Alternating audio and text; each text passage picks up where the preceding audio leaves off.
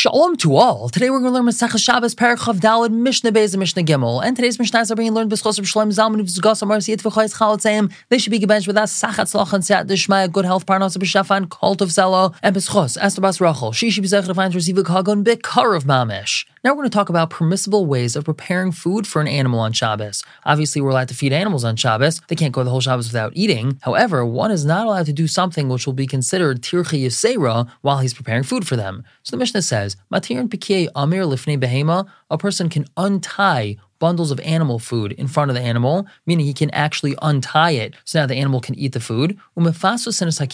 And he can even scatter moist cedar branches in front of the animal. He has these bundles of cedar branches. He's allowed to spread them out and scatter them in front of the animal. This way, the scent reaches the animal, and now the animal will eat the food. Avolayas has zirin, but he's not allowed to scatter zirin, which is bundles of food that are triple tied. He's allowed to untie them, but no scattering them. Now, even though it's more enjoyable for the animal to eat it once it's been scattered, Still, since the animal will eat it once it's been untied, he's only allowed to untie it. The Mishnah continues, Ein maraskin loyasa shachas behema, bein bein gasa. No being marasik, no shredding, shachas, which is animal food, or charuvin, which is carob, no doing that in front of an animal, whether it's a small or large animal, even though it's more enjoyable for the animal to eat this food once it's been shredded, no shredding it because that's tirchi yisera. Now Rabbi Yehuda mater b'charuvin ladaka. Rabbi Yehuda allows him to shred carob for a small animal because its small teeth have a difficult time eating this food, but that halacha is not like Rabbi Yehuda. Moving on to Mishnah Gimel. Ein oivsin es hagamol. No force feeding a camel. No stuffing a lot of food down its throat. They would do so before the camel was brought on a long journeys, so they would have a lot of food inside its stomach.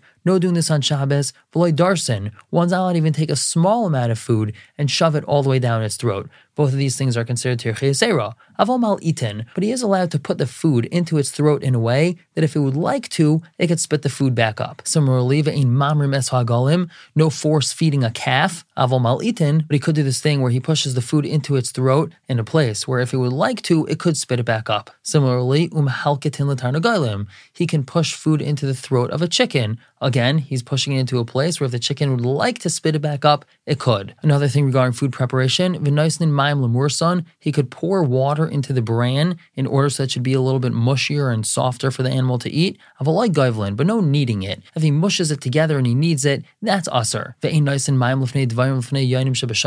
No putting water in front of bees or in front of pigeons, which he's raising. That's because these bees and these pigeons, they can find water on their own. He could put water in front of geese and chickens, and in front of these types of doves. That's because all these rely on him for their food, and they don't have the ability to go get it on their own, so therefore he's allowed to give them water. We're going to stop here for the day, pick up tomorrow with Mishnah Dalit and Hay, the very last two Mishnahs in the Masechta. For now, everyone should have a wonderful day.